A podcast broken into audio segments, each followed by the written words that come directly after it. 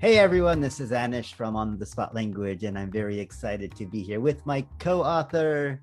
Why don't you tell me a little bit about yourself? Because a lot of people here know who I am, and I'll get into a little bit about what I'm doing and a little bit about your chapter.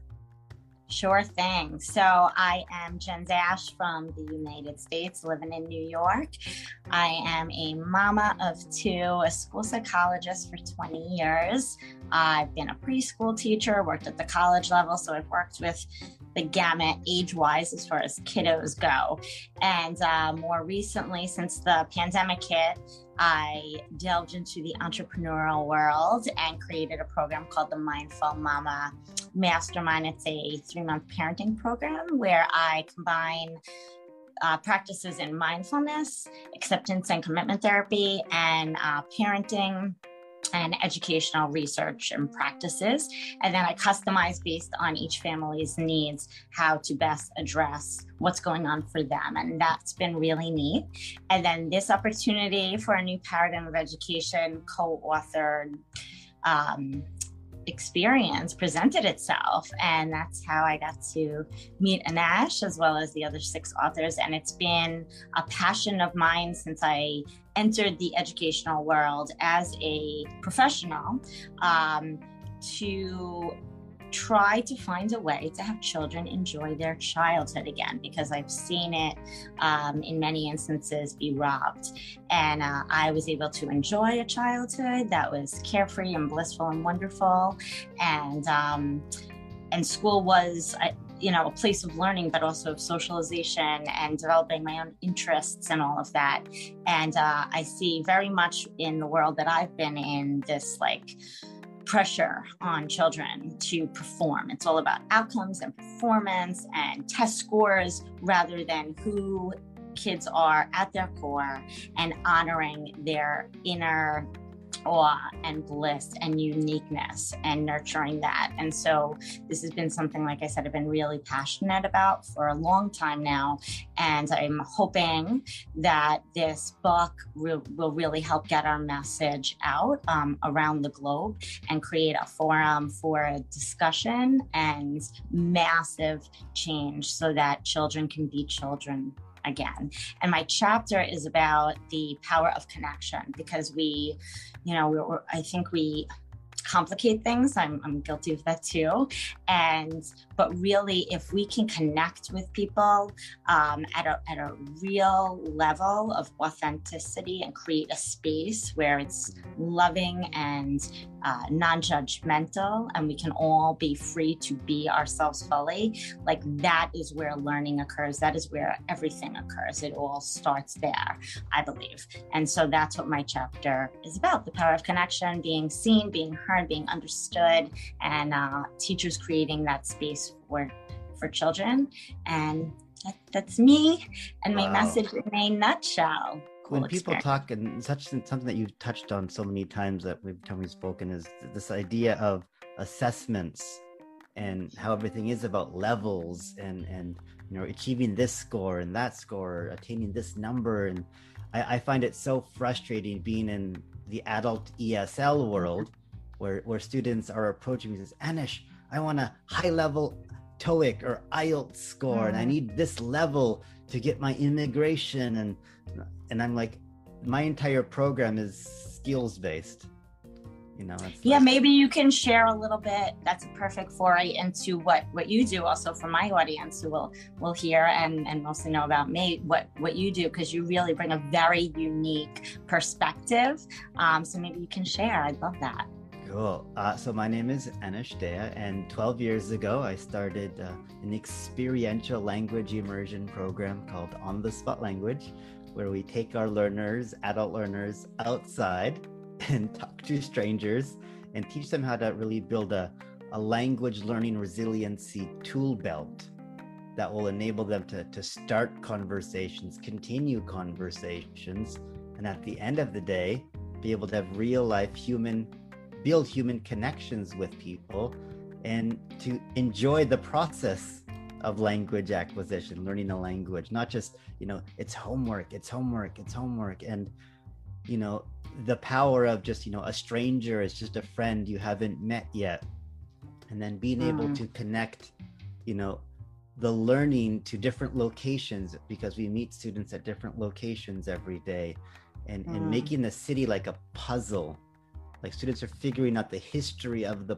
the, the history of the city and piecing these little connections together so that they have a better cultural understanding of where they're planted in the city at a certain yeah. given time and you know when you have that kind of deep rootedness in in the culture in the language it's so much easier than to connect with mm-hmm. people locals part of what i share in my chapter is a little bit about my own language learning journey. When i first landed in taiwan and i had no idea uh, about the culture the language the reading the writing none of it.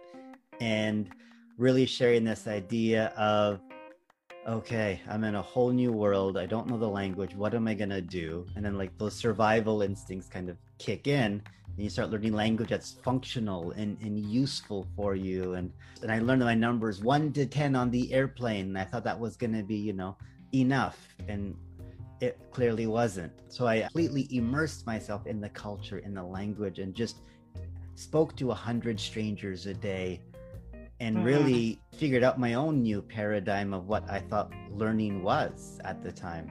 Fortunately, I got laid off, which led to me starting my own business and on the spot language, where we've had hundreds of thousands of conversations with mm. strangers on the streets of Toronto.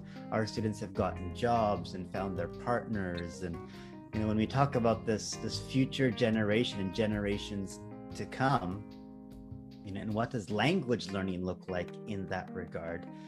It, it makes me think that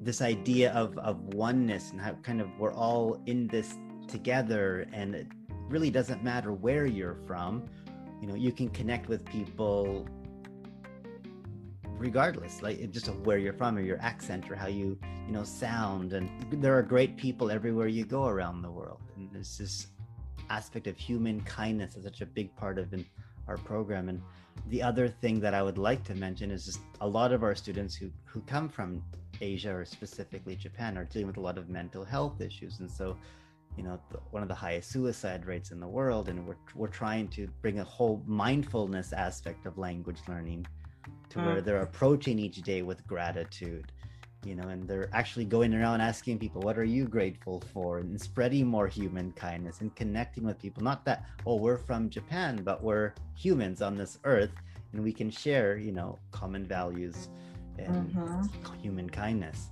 You know, we're the only experiential language learning program, as far as I know, in the world, let alone Canada. And I'm thinking, well, how are we the only ones doing this? How are there not more people doing what I'm doing?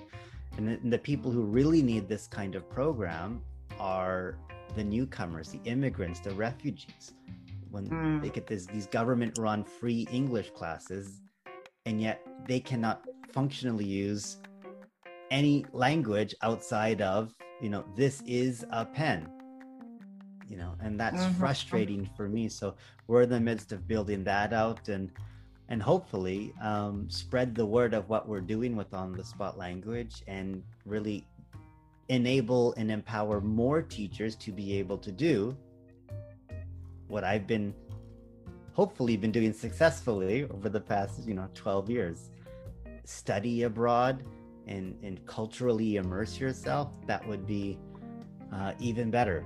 But this this new paradigm for me is uh, it's very different compared to the some of the other authors in in the chapter but i think we all share these core values of you know we're trying to make change we're trying to say hey this is the new paradigm we're coming at it from a place of mindfulness and, and gratitude and wholeheartedness and really human connection and really getting down to the core of who we are as humans and mm-hmm. we talk about emotional intelligence yeah just connecting with students uh, on a deeper level as you do so well. That's uh, there's my yeah, that's that's beautiful. Thank you for sharing. And there's you know there's a lot that you just shared that um, while on the one hand it's it is unique in that you're a language uh, I don't even want to say coach because you you do so much, um, and that you work with adults, but also with teens. But but really focusing and the theme throughout what you just shared, I think, was um, a focus on humanity, a focus on um, meaningful connections, meaningful learning, meaningful experiences, and um, you know, I think we're all teachers and we're all learners. And so when we when we look outside of that though, and outside of our heart and, and those connections and life just being meaningful and not and that interconnectedness, right? And that interconnectedness experience that's like just ongoing if we allow for it and create spaces for it, um, then I think, you know, there's is this woven sort of connection between the authors and everything that we do and just everyone.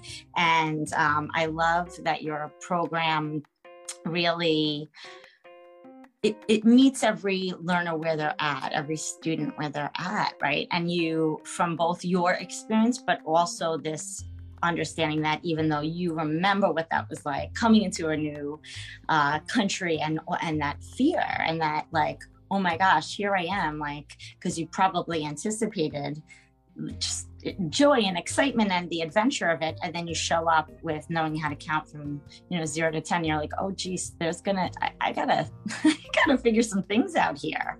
And and putting yourself in the shoes of all the learners that come into your program i think that that is essential for any teacher.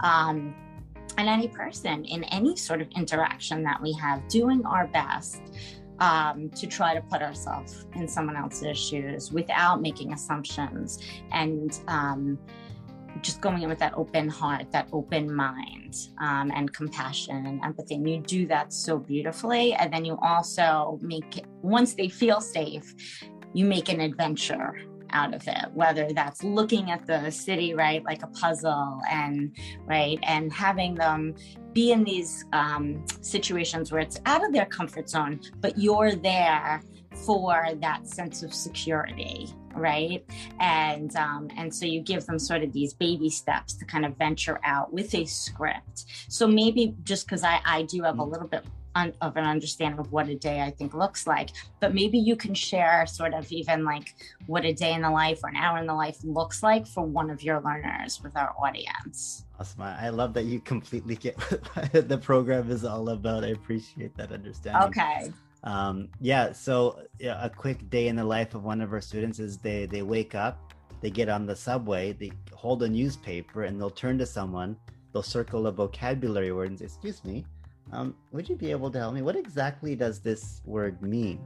And someone say, oh, it means that, that, that, no. Would you be able to help me make a sentence? Oh, sorry, I just got in from Japan. Oh, my brother sister was teaching English in Japan. And they start a conversation. Like, oh, okay, that's good to know. Could you please write that down? Sorry, your name was. Okay. Talk to a few people on the subway. They arrive to the uh, subway station. They have to find the location of where we are supposed to meet. And without using Google Maps. They're asking me, where would I find, you know, the statue of uh, Matt Sundin? And they're like, oh yeah, it's just outside of the Air Canada Center near Union Station. They're like, oh okay.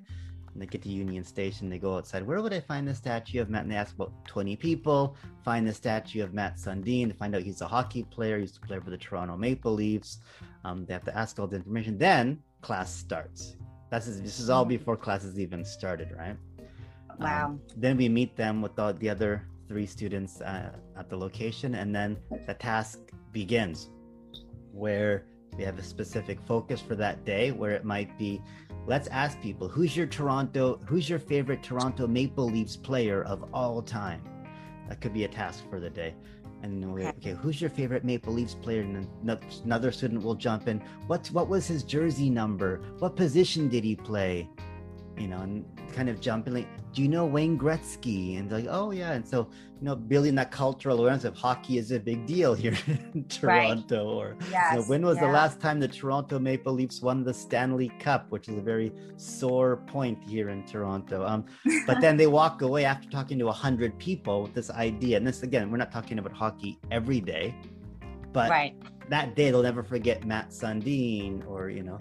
Uh, Doug Gilmour, some other famous Maple Leafs players, but they'll have that connection of you know hockey. And then part of the part of the program is you know telling a joke. So why did the boy climb the tree with a hockey stick? I don't know why. To play with the Maple Leafs. You know, so building a joke yeah. into that and a, a, culturally relevant joke at that, right? Uh-huh. That they could mm-hmm. then use at a, a dinner party or you know wherever they are. So then we you know that that task could be done for the day um, and then they would have a task after class which is finding the next location and then asking people who would you say is the most famous hockey player of all time and that would be that task for the day and they'd have to ask you know 50 to 100 people get a wide right. variety of answers but by the end of it they're not even thinking about am i scared to talk to a stranger or approach a stranger it's like they're gathering information. They're working yeah. as a team. There's accountability there, but then they're enjoying the conversations and they're learning so much. Yeah. And so there's a that's just one example of a, a possible day that, but it, every day is so customizable as well. Um, mm-hmm. And each mm-hmm. student has different soft skills that we're working on. Mm-hmm. So, for mm-hmm. example, one skill could be jumping into a conversation. So, two students could be talking to a stranger and other student will have to come walking on, oh, hey, excuse me, guys, quick question. Learning how to jump into a conversation is another tough skill for a lot of students to do. Um, yeah. I, mean, I could I could go on forever, but thank yeah, I mean, well, I, I think you know what you're teaching them is what I teach a lot of my students in these social skills groups. Mm. But the reality is, is we could all use that and that's emotional intelligence right? Like um, you know you and i have spoken separate from even the book. And one of the one of the ideas that I think we realized together is that uh, we both grew up in households where we were, um, our confidence levels were built up, and we were sort of sent this message like you could do anything, you could be anything. Uh, right? And um, and i think that that's really really critical is that piece about about confidence. And if you haven't grown up in a house like that that's okay. Or if that's not your personality then every moment every experience is a new opportunity for that. And you're creating this home base you know where you are building up their confidence. And like anything else when we practice something just like babies the first time that or toddlers when they're first learning to walk right? Like exactly. they don't just if they gave up after the first few times not when none of us would be walking right? But they just they just do it. Mm. and sometimes maybe there's a, a parent or, or, somebody there cheering them on but maybe not you know? And then over time we start telling ourselves these stories and talking ourselves out of things. But but the hardest part in in terms of anxiety from a psychologist perspective you know um, the anticipation is pretty much always worse than the situation that we're fearing. Mm. and um, and when you can find people to uh, guide you along the way, which is exactly what you're doing, and you're modeling for them, and they have that social support, you're really incorporating every aspect of a successful program. Um, I think it's amazing what you're doing. I'm so happy that the world is going to hear about it. And I think that there's a place for it, not just with second language learners, but in every single classroom. Because what you do is you make learning so meaningful and so related to real life and you integrate everything. And that's what I think school should really be about. It should not be these disparate content areas, but social studies and science and English and technology and all of these um, subject areas, I believe, should really be integrated in a way that is going to make it more meaningful. And you're doing that intuitively. And I think it's brilliant. Appreciate it, the kind words. And I, I think the great thing about your chapter, and I, I share many different of my students' stories within the chapter, yours is one really powerful story that really just like people will be they'll go through a range of emotions just reading your chapter as as I did when I I read it, and I was like, whoa, you're like superwoman, but you know, oh, the student himself was just the journey that you had then gone on with him. Right. You know, it's just I, am not going to give it away, but uh, it, it's definitely a must read. And there's there's so many nuggets within that one story and learnings within that one story that you've done such a brilliant way of crafting it so I, I highly yeah recommend everyone to, to read jen's chapter first. Thank um, you. Thank you. I think i think it's really just you know we all have such different perspectives such mm. different stories and um and i love that. Like you know we didn't know what each other's stories were going to look like and the resources and all of that. I didn't know for myself you know when you're when you're in the world of education or in any field, I would imagine, right? Like there's just, in every moment is a new experience and opportunity to learn and to grow and to evolve and to be triggered and all of those things. And so you don't know um, sometimes in the moment you don't know what's going to be the most impactful for you professionally and personally. And so i know for myself that even coming up with what i was going to write about really i you know i landed somewhere totally different than i thought i, I would and that's right. okay. And it really speaks to just that that sort of trust um, and connection because we were also supportive of one another throughout the journey. And, and I, and I love ex- specifically what you do uh, in your role as an educator and mother it's you really similar to us our students they, they go through a series of lived experience but we really connect with them on a really deeper deep level like most classrooms are like okay they're just another number kind of thing right whereas That's we're right. like we know the ins and outs of all of our learners. They still remember us 10 years later. We're having meaningful impact and connecting them on such a deep level that you form this relationship, this bond with each person we meet. And more so yourself, you know, because you do meet a lot of students one on one as well. Mm-hmm. Right. And what you're empowering with mindful mamas, you know, and, and empowering mothers to be able to do the same with their kids mm-hmm. you know connect in that deeper level and with emotional intelligence and just everything just it's amazing. Really. Thank you. Yeah you know as you were talking i'm like choking up actually because i was thinking like um, like as parents and as educators and in, in our role like um, we have an agenda, right? Like we all have agendas, we all have our to do lists and all of mm-hmm. that. But at the forefront of our agenda needs to be heart, like connecting with the heart of our children and our students and each other. And the to do lists do need to fall away. They need to really kind of just drop away. Not entirely, yes, things have to get done, but things will get done so much more effortlessly and beautifully and in ways we can't even comprehend if we keep that that at the heart at the top of our agenda just connecting to the heart of our children and there's so many times you know i see with the moms that i work with and for myself even i have these things that i want to get done or do or you know but we have to keep checking in with with our with our kids and our students uh, and ourselves mm. um, constantly to really show up for our lives i think in the way that we want to um, so that we are aligned and showing up as our best selves and and creating a space for our kids to and our students regardless of what age they're at to, to do the same beautiful. I, I, I couldn't have said it any better. And for both of our audiences and anybody who listens to this, um, this is not our book. This is not right. just our message as the authors. When I say our, it's it's